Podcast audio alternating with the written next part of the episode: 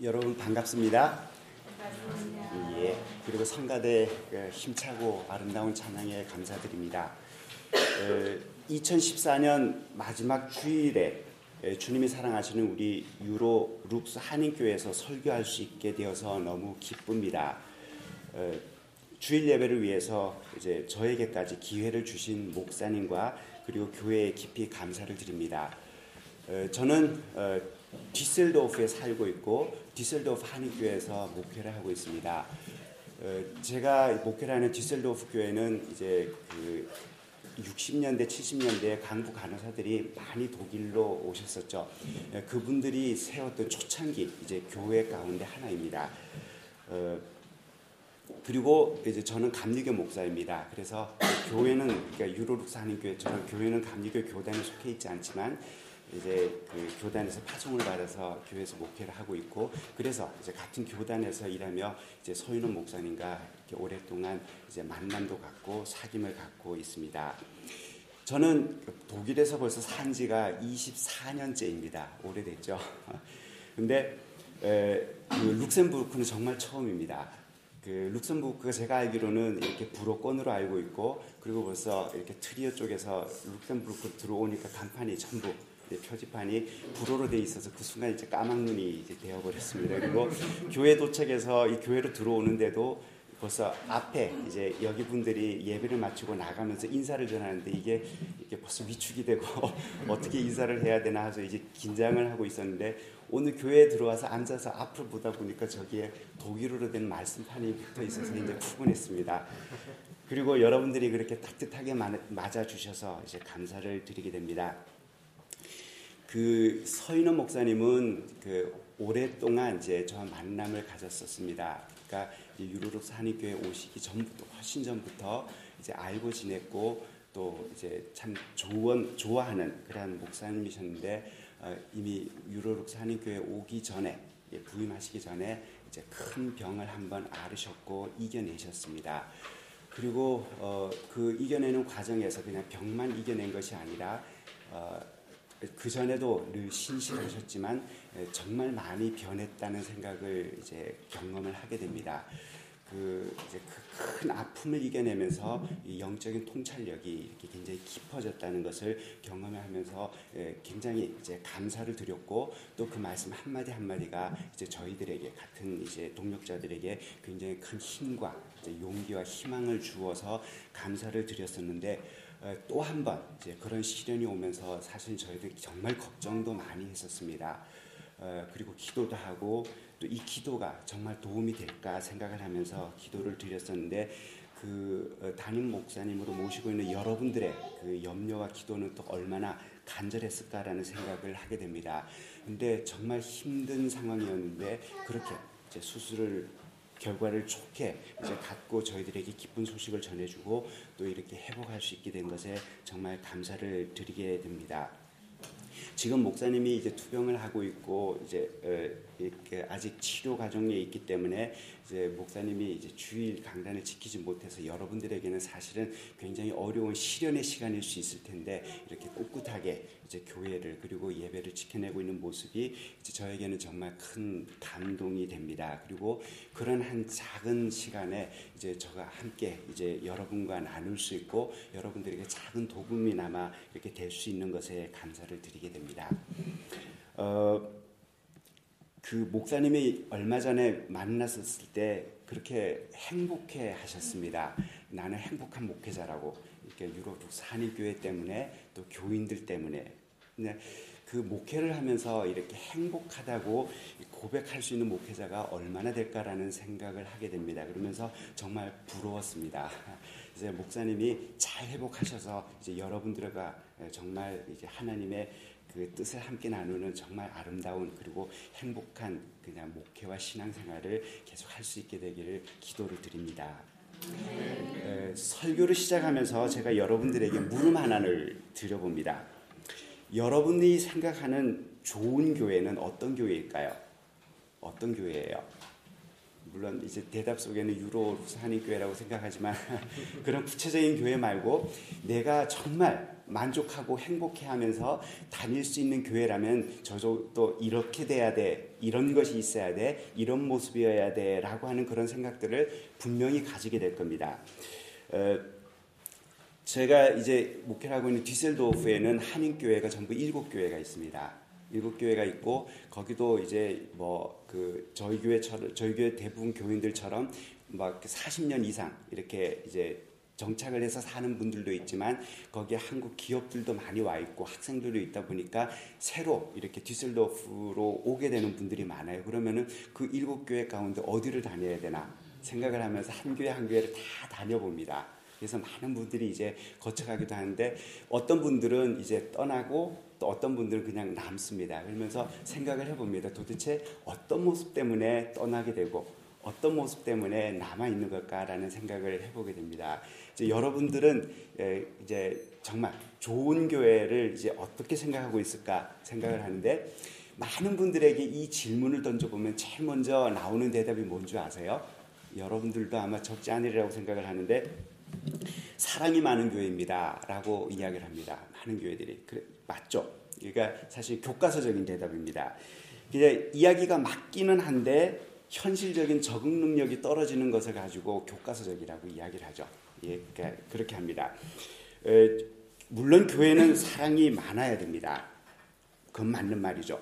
근데 사랑이 많은 교회라고 말을 할 때 사람들이 생각하는 그 사랑이라는 것이 절대로 한 가지가 아닙니다. 한번 생각해 보십시오. 사랑이 많은 교회라고 하면 어떤 사랑이 많다는 걸까요? 주님이 우리를 향하여 베풀어 주시는 사랑 말하는 걸까요? 아니면은 교우들끼리 나누는 그런 사랑을 말하는 걸까요? 사실은 많은 사람들이 후자를 이야기합니다. 저희 교인들도 가끔씩 이야기를 하길 이 교회는 사랑이 없어요. 거기 얘기는 누군가가 나를 챙겨주고 나에게 무작정 베풀어주는 사람이 없다고 이야기를 합니다. 또 떠나면서 많은 사람들이 이야기를 합니다. 참 사랑이 많은 교회에서 신앙생활 할수 있어서 감사를 드립니다.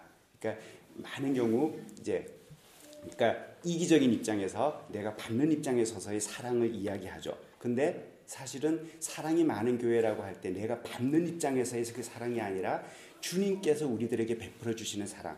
그거를 얼마나 우리가 비중 있게 생각을 할까 한번 생각을 해봐야 됩니다. 또는 내가 다른 교인들로부터 받는 사랑일까 아니면 내가 다른 교인들에게 베풀어야 되는 사랑일까요?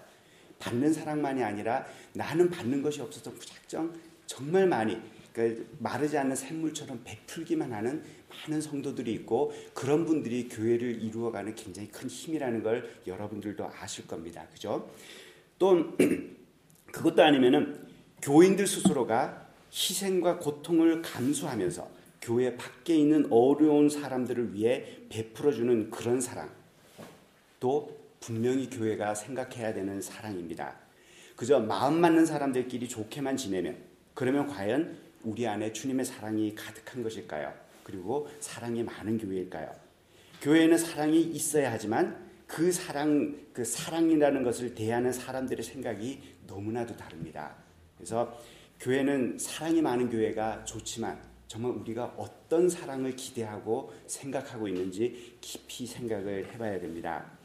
어떤 교회가 좋은 교회냐고 물으면 어떤 사람들은 말씀의 은혜가 충만한 교회라고 대답을 하기도 합니다. 솔직히 말하면은 그 말은 목사가 설교를 잘해야 된다는 뜻이죠. 그죠? 저도 목회를 하는 입장에서 이제 이것 때문에 말씀의 은혜 때문에 이제 무척 부담을 많이 갖습니다. 더군다나 오늘 같은 경우 이제 낯선 교회에 오면은 어떤 교인들까 그리고 이제 설교를 통해서 말씀의 은혜를 많이 전해줄 수 있으면 좋겠는데 하면서 굉장히 긴장을 합니다. 그래서 제가 긴장하는 모습이 여러분들에게 보일 겁니다. 예, 그런 부담을 저는 항상 갖습니다. 그런데 설교를 하는 위치에 있는 사람이나 설교를 들어야 하는 위치에 있는 사람이나 모두 신앙 안에서 고백하기는 말씀의 능력이라는 것은 설교자가 만들어내는 것도 아니고 그리고 어 이제 설교를 듣는 사람이 챙겨가는 것도 아니고 결국은 하나님이 주셔야 주시는 것이어야 된다는 것을 늘 고백합니다. 또 기도를 통해서도 이야기를 합니다. 그러면서도 그런데도 솔직한 심정은 목사가 목회자가 설교를 잘해 주기를 매번 기대하면서 이제 설교 시간에 참여하게 됩니다. 이제 그런 상황을 놓고 한번 생각을 해 봅니다. 여러분은 깊은 감동을 끼치는 한 번의 설교가 여러분의 신앙에 어떤 영향을 미친다고 생각을 하시는지요? 여러분들이 어떤 분은 정말 모태 신앙으로 아주 어렸을 때부터 신앙생활을 하신 분도 있고 이제 중간에 신앙생활을 하신 분도 있고 불과 몇 년 신앙생활 하신 지 몇 년 안 된 분들도 있긴 하지만 정말 기억 잊지 못할 정말 나에게 감동과 큰 은총을 주었던 내 삶을 정말 깨면서 들어왔던 그런 말씀의 경험들이 그 은혜의 경험들이 분명히 있을 것이라고 생각을 합니다. 그리고 이제 어떤 집회나 또는 이렇게 목사님이 주일날 이제 여러분들 앞에 하는 그 설교를 통해서 정말 말씀에 큰 은혜를 받았어라고 간직했던 그런 이제 경험들이 분명히 있을 것입니다. 근데 한번 정직하게 돌아보시기를 바랍니다. 그렇게 좋다고 고백했던 그렇게 은혜로웠다고 고백했던 그 설교가 나를 어떻게 변화시켰는가? 그 설교로 인해서 내가 지금 어떻게 달라져 있는가를 우리는 한번 생각을 해봐야 합니다. 좋은 설교를 듣지 못하는 신앙인들은 전부 다 제대로 신앙생활을 하지 못하고 있는 걸까요? 제가 어, 이제 어렸을 때 중학교 고등학교 시절에 이제 저희 부모님 세대 그러니까 저는 고향이 강원도 태백입니다. 그리고 조그만한 교회였어요. 그리고 거기는 정규 신학교를 졸업을 해서 목사 안수를 받고 오신 목회자가 제가 고등학교 때까지는 없었습니다. 그리고 잠깐 이제 그렇게 전도사님으로 왔다가 금방 목사 안수 받고 바로 이제 떠나곤 했던 정말 이제 어려운 교회였었는데 어떤 때는 보면은 정말 이제 지금 생각해도 어설프다고 이야기해야 될 아주 빈약한 설교 말씀을 들으면서 그분들은 생활을 했지만 지금도 저에게는 제가 정말 이렇게 그냥 다 놓고 싶을 때 또는 그냥 넘어질 것 같은 꼬꾸라질 것 같은 그런 힘든 시간이 있을 때 저는 항상 저희 부모님들을 생각합니다.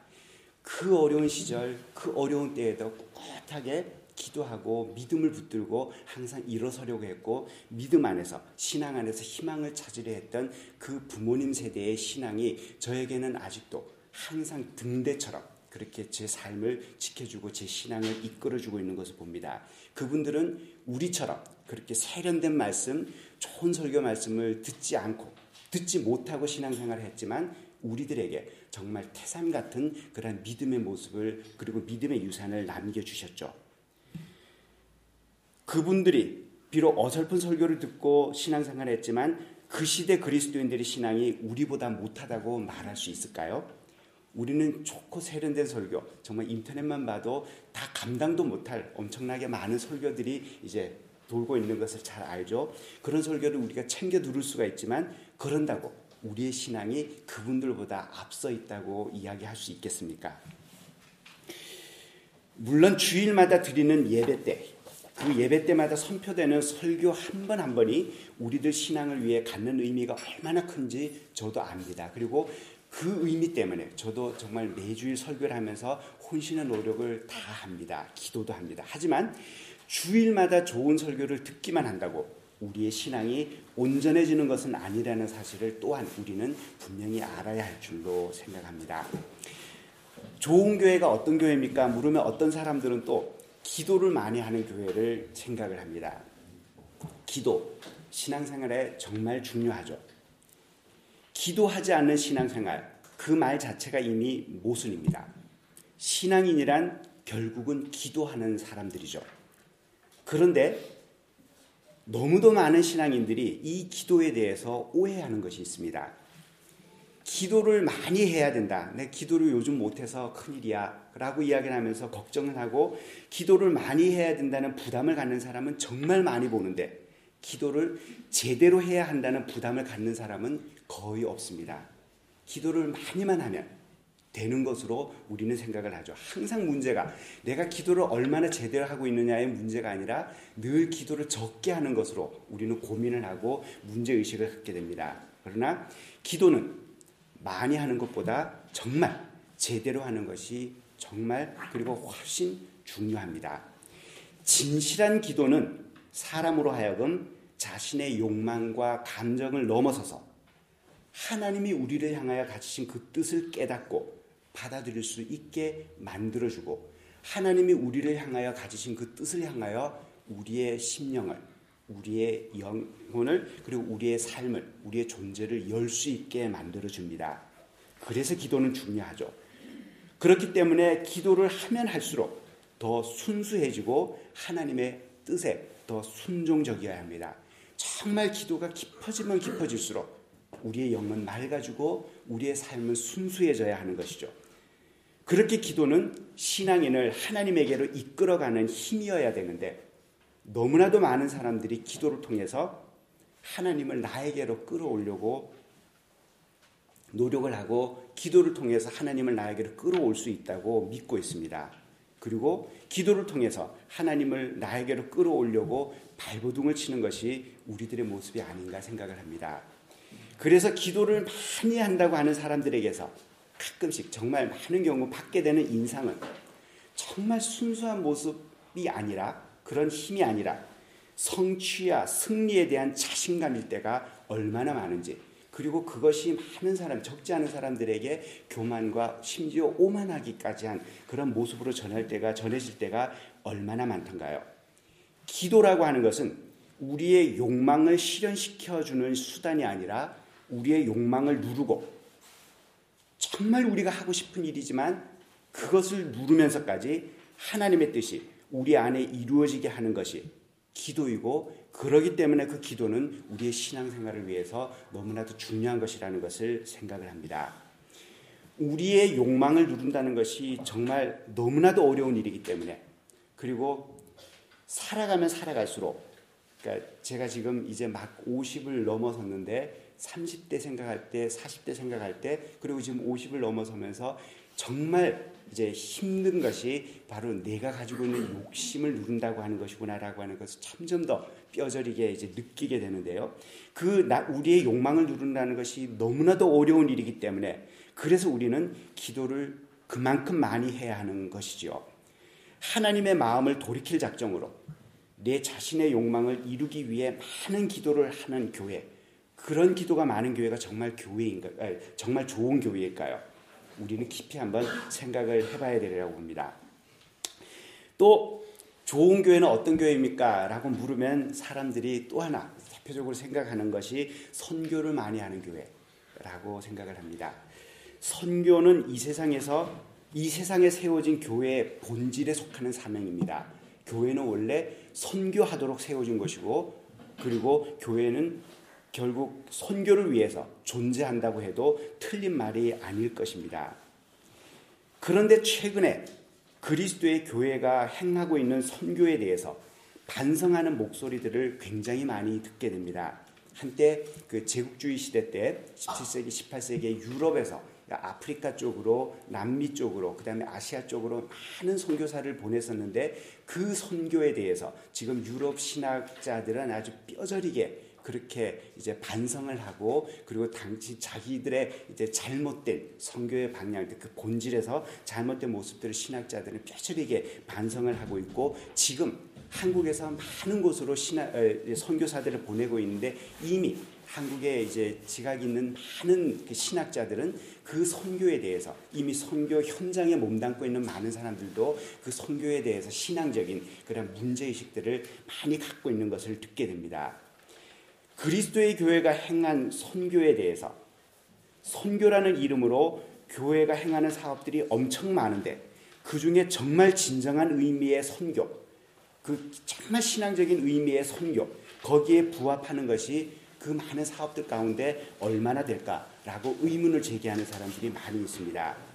선교라고 하는 것은 원래 이 세상을 구원하려 하시는 하나님의 뜻, 그 뜻을 담고 있는 복음을 세상에 전파하는 것입니다. 그때 그때 보냄을 받은 사람은 보내신 분을 위해서 전적으로 봉사를 해야 합니다. 보내시는 분의 선포, 즉 복음이 세상에 제대로 전해지도록 하기 위해 보냄 받은 사람은 그 어떤 희생도 심지어는 자신의 목숨까지도 그 어떤 이익도 다 포기하면서 보내신 보내신 분의 그 뜻과 선포를 지키고 전하기 위해서 일을 하고 섬기고 또 역할을 하게 됩니다. 이런 본래적인 선교 패러다임에서는 보냄받은 선교자는 절대로 선교에서 중심이 될 수 없습니다. 그 대표적인 예를 고린도 후서 4장 5절에서 바울이 고백하죠. 그 대목을 읽어보면 저는 저희 교회에서는 세번역 성경을 쓰기 때문에 이제 세번역 성경으로 그 본문을 읽어드리겠습니다. 우리는 우리 자신을 전하는 것이 아니라 예수 그리스도를 주님으로 선포합니다. 우리는 예수로 말미암아 우리 자신을 여러분의 종으로 내세웁니다. 그죠? 이게 선교의 자세죠.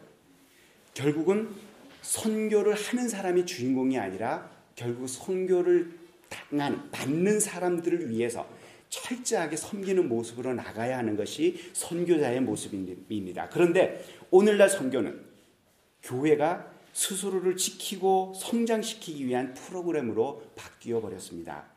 즉 세상을 위한 선교가 아니라 교회를 위한 선교로 변해 버렸다는 것입니다. 그리고 그것으로 인한 이미 역작용들이 부작용들이 교회 쪽으로 이제 쏟아져 들어오고 있는 그런 실현기를 맞고 있다고 많은 사람들이 이야기를 합니다.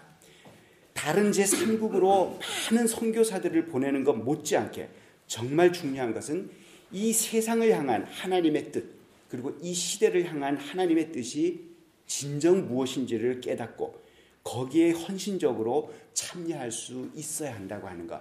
이것이 선교를 하는 가장 중요한 첫걸음이라는 것을 많은 이제 신학자들이 이야기를 합니다.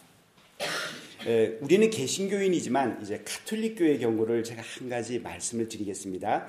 로마 카톨릭 교회는 이제 그 뭐 어, 이제 한국에서는 이렇게 싫어하는 분들이 많이 있긴 하지만 물론 우리가 이제 그 카톨릭에서 종교 개혁을 하고 뛰쳐나온 이제 우리는 프로테스트, 프로테스탄트 이제 개신교 교인들이긴 한데 그렇다고 해서 지금의 카톨릭을 중세 말기의 카톨릭으로 생각하는 것은 문제가 있습니다. 왜냐하면은 그 사이에 이제 종교 개혁을 당하면서 그들도 이렇게 황골탈퇴하려고 하는 노력들을 이제 신앙적인 신학적인 노력들을 많이 했었는데 그 가운데 한 가지가 이제 1962년부터 65년까지 이제 그 바티칸에서 열렸던 공의회 그거를 가리켜서 제2 바티칸 공의회라고 부르는데요. 제2 바티칸 공의회 이후의 카톨릭은 이후의 카톨릭은 중세 말기의 카톨릭과는 다른 교회라고 하는 것을 우리는 생각을 할 수 있어야 합니다. 거기에서 정말 중요한 굉장히 많은 신학적인 입장들을 3년 동안 이제 전 세계 가톨릭의 아주 신학 분야, 교회 분야의 책임자들이 모여 이제 많은 방향들을 수정을 하고 이제 정리를 하게 되는데 그때 이제 선교에 대해서 아주 중요한 입장 하나를 정하게 됩니다. 그 대목을 잠깐 여러분들의 말씀드리면은 이렇게 이야기를 합니다. 그, 그, 그 바티칸 제2공의회에서 그 이후 로마 카톨릭의 이제 선교 입장에 대해서 이야기를 하는데요. 하나님의 백성이란 카톨릭의 몸을 담고 있는 교인만이 아니라 전체 인류이며 그러니까 하나님이 사랑하고 일으키려 하시는 그 백성은 카톨릭 교회 울타리 안에 있는 사람들만이 아니라 이 세상 존재하는 모든 인류라고 그렇게 생각하겠다는 것이죠. 전체 인류이며 선교라고 하는 것은 개종시키는 것이 아니라 인류의 공동성을 증진시키는 것이다라고 이야기를 합니다. 그것이 이제 카톨릭이 선교에 대해 생각하는 굉장히 중요한 방향이 됩니다. 물론 이래 보편적인 것 때문에 어쩌면 이제 당황하는 분들이 있을 수도 있지만 그 선교의 패러다임을 교회의 울타리로 좁히지 않고 전 인류에게로 펼쳐놓은 이 입장은 우리가 깊이 생각해야 될 굉장히 중요한 관점을 이제 알려주고 있다고 하는 것을 생각을 합니다. 선교는 원래 교회를 위한 사업이 아니라 전적으로 세상을 섬기고 세상을 하나님의 뜻으로 살려내기 위한 그러한 일이어야 하고 그 일을 위해서 교회가 헌신할 수 있어야 된다라고 하는 이 선교의 의미를 우리는 잊어서는 아니 되리라고 생각합니다. 그래서 선교도 기도처럼 많이 해야 하는 것이 아니라 정말 제대로 그리고 바르게 해야 된다고 하는 것을 우리는 잊지 말아야만 합니다. 이렇게 제가 그러니까 좋은 교회는 어떤 교회입니까? 라고 하는 놓고 사람들이 이제 생각할 수 있는 많은 교회의 모습들을, 여러 모습들을 제가 길게 말씀을 드렸습니다. 오늘 본문으로 한번 돌아와 봅니다. 이제 그 우리들에게 좋은 교회의 모습이 어떤지를 이제 신약 성경 특히 요한계시록의 모습을 요한계시록의 이제 가르침으로 그 관점으로 우리들에게 들려주는 굉장히 중요한 본문입니다. 요한계시록 하면은 흔히 이제 이 사람들은 종말론적인 신앙으로 이 세계가 곧 하나님의 뜻에 의해서 재앙을 받아 망할 것이다라고 하는 것을 믿는 사람들이 즐겨 읽는 그런 성경으로 생각을 합니다.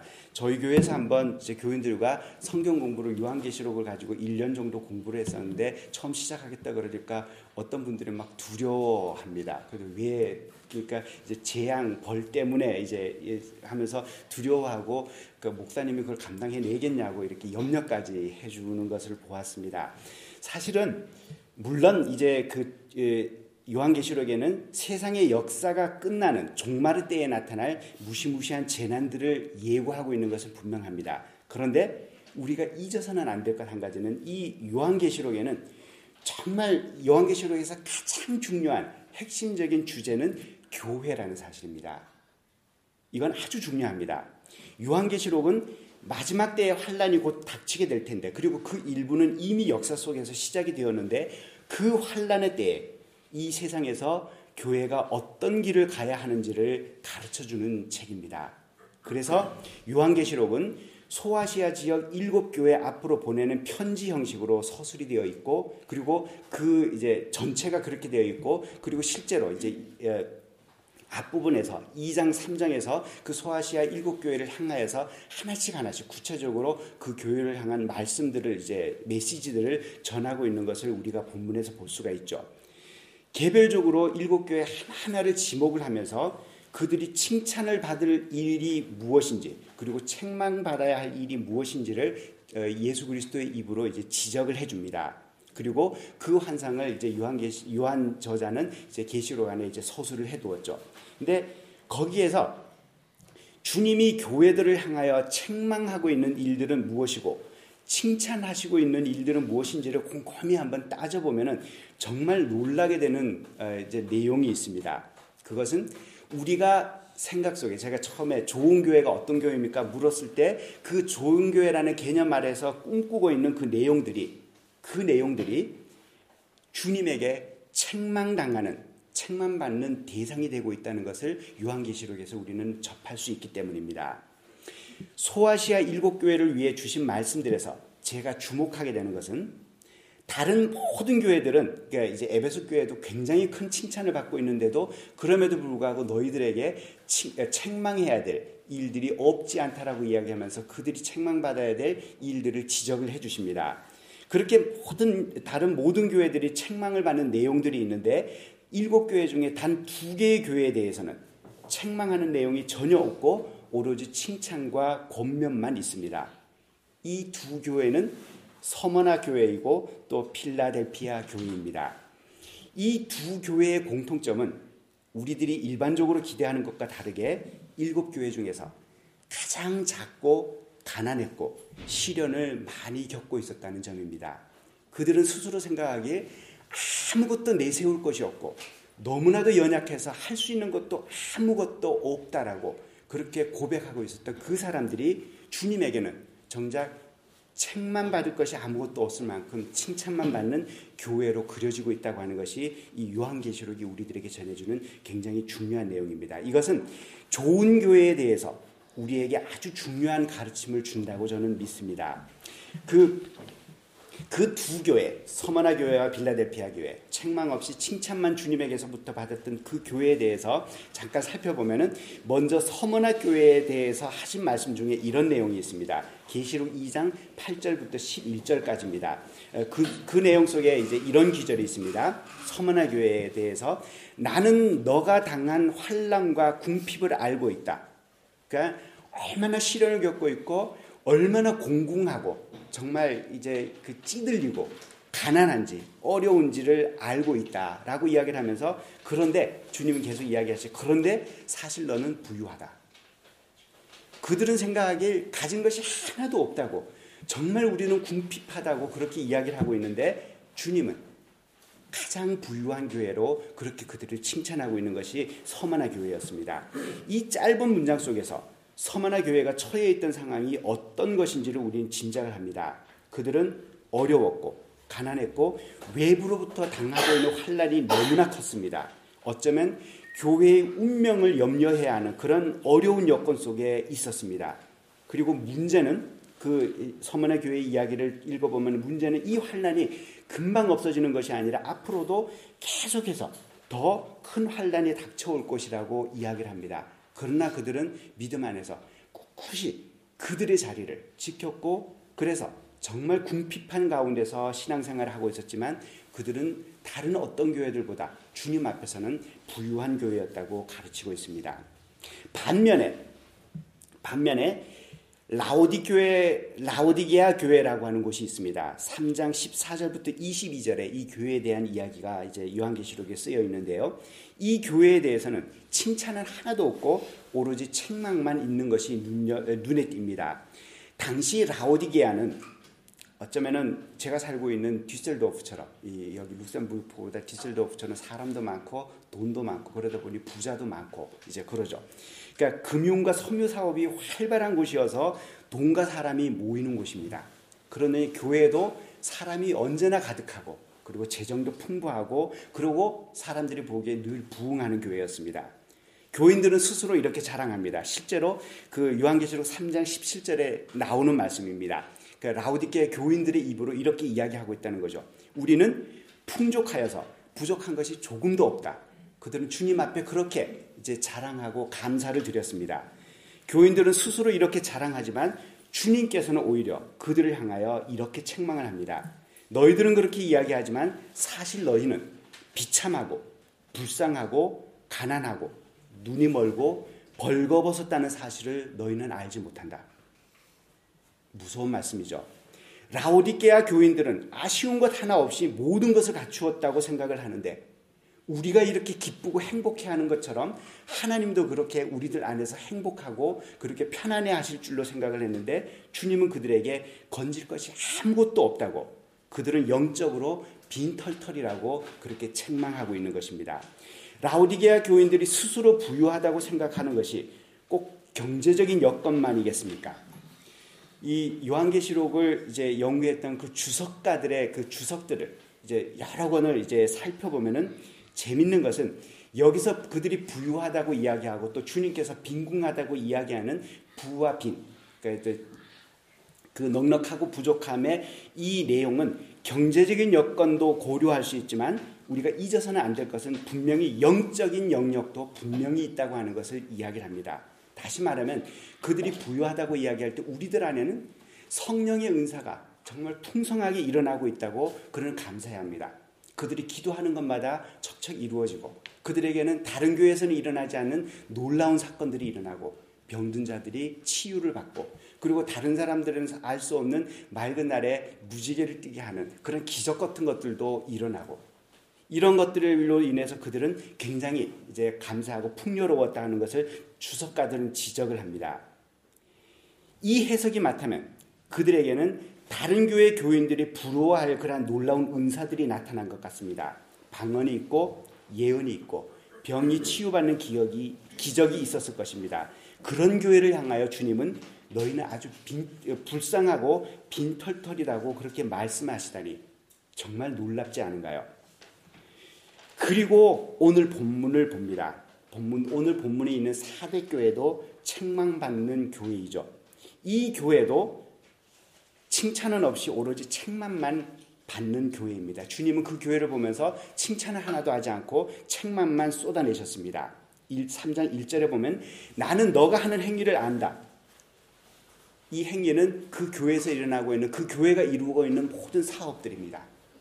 영적인 선교적인 많은 신앙적인 그런 사업들을 이야기를 합니다. 너희들이 하는 행위를 안다. 너는 살아있다는 이름은 있으나 실상은 죽은 것이다. 살아있다는 이름은 있으나 그 사대 교회 이름이 살아있다라는 이름이 아니라 명성을 이야기를 합니다. 모든 교회들은 그 교회가 하는 모습을 보며 그 교회에서 일어나는 일들을 보며 저 교회야말로 살아있는 교회야. 이 세상에 살아있는 교회라면 저 교회야. 어느 누가 들어봐도 생기가 있고 정말 많은 것들을 하고 있는 주님께서 그 교회가 얼마나 엄청난 일을 하고 있는지를 알고 있다고 말씀하신 만큼 정말 생기가 있는 그런 모습이었는데 주님은 이야기하기를 그들은 스스로 우리는 살아있다라고 생각하고 있는데 주님은 이야기하시기를 죽어 있다라고 그렇게 말씀하십니다. 이 세상 사람들은 모두 그 교회를 살아있다고 칭찬하여도 주님 보시기에 그 교회는 죽어 있다는 것입니다. 사람들은 무엇을 보고 그 교회가 살아있다고 칭찬하는 것인지 정확하게 알지는 못하지만 주석학자들은 여기서도 성령의 은사까지 짐작을 합니다. 그것뿐이겠습니까? 교인들의 열심일 수도 있고 열정일 수도 있고 아주 부지런한 선교 사업일 수도 있고 아주 열정적인 말씀 묵상일 수도 있을 것입니다. 그들은 그들이 열심으로 하고 있는 그 일로 인해서 하나님 앞에서 완전하다고 할 만큼 자만에 빠져 있었습니다. 그들의 열심 때문에 하나님께서 무조건 그들을 기뻐하실 것이라고 생각을 했습니다. 그런데 그들은 그들을 향하여서 주님은 말씀하시기를 깨어나라라고 이야기를 합니다. 다시 말하면 이 깨어남은 영적인 자만 그리고 어, 그 교만에서 깨어나라고 하는 그 말씀이죠. 어쩌면 우리 이 시대를 향한 그러한 주님의 이 시대 교회를 향한 주님의 말씀이기도 하다는 것을 우리는 잊지 말아야만 합니다. 우리들 식의 우리들 방식의 열심 때문에 하나님께서도 우리를 기뻐하시리라고 하는 착각을 우리는 얼마나 하면서 살아가던가요? 요한계시록에서 교회를 향해서 주시는 주님의 말씀을 통해서 드러나는 아주 중요한 사실 하나가 있음을 우리는 잊지 말아야만 합니다. 교회를 교회되게 하는 것, 교회를 살아있게 해주는 것은 바로 고난이라는 사실입니다. 고난을 당하는 교회는 어렵습니다. 가난합니다. 작습니다. 그리고 연약합니다. 하지만 이것은 교회되게 하는, 교회의 영을 맑게 하는 굉장히 중요한 힘이라는 것을 알려줍니다. 이것은 교회만이 아니라 우리들 한 사람 한 사람 신앙에도 그대로 적용되어야 될 가르침이 아닐까 생각을 합니다.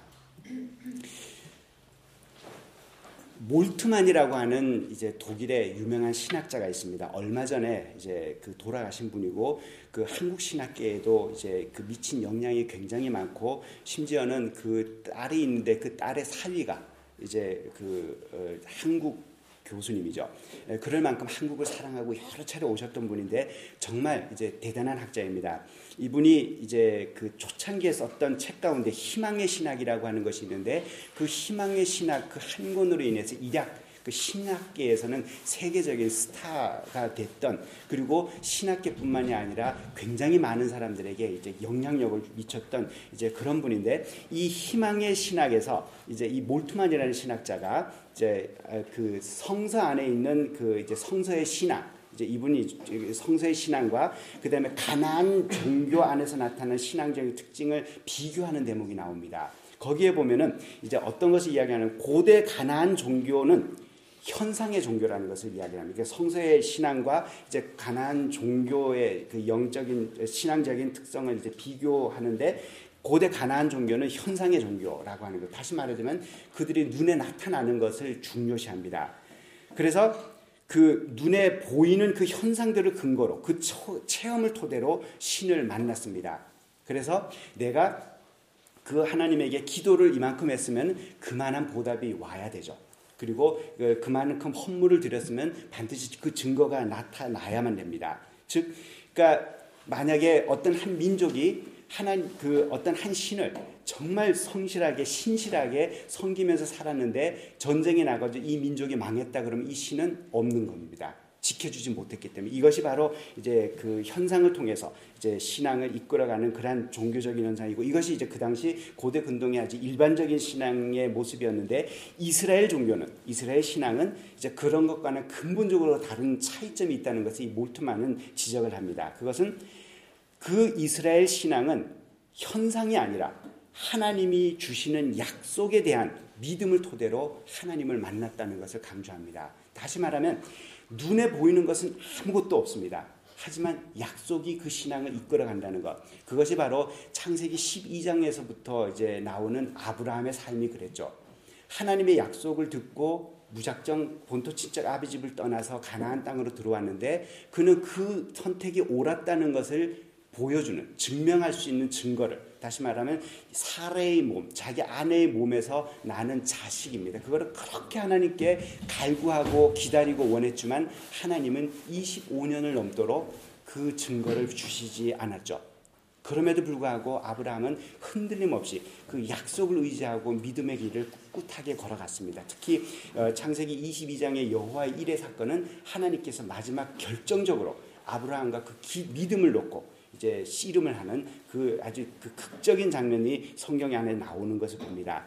그래서 바로 이런 그 그러니까 이제 믿음을 토대로 한 그러한 내용이 우리는 성경 안에서 볼 수가 있는데 성서의 신앙은 바로 우리에게 얼마나 하나님께서 살아계시고 우리와 함께 하시는가라고 하는 그 증거를 통해서가 아니라 믿음을 통해서 그러니까 약속을 통해서 그 약속을 향한 믿음을 통해서 우리의 신앙은 이루어지는 것이고 그러기에 히브리서는 이제 그 믿음이라는 것은 보이지 않는 눈에 나타나지 않는 것에 대한 그러한 이제 증거라고 그렇게 가르치고 있는 것을 우리는 잊지 말아야 되리라고 생각을 합니다.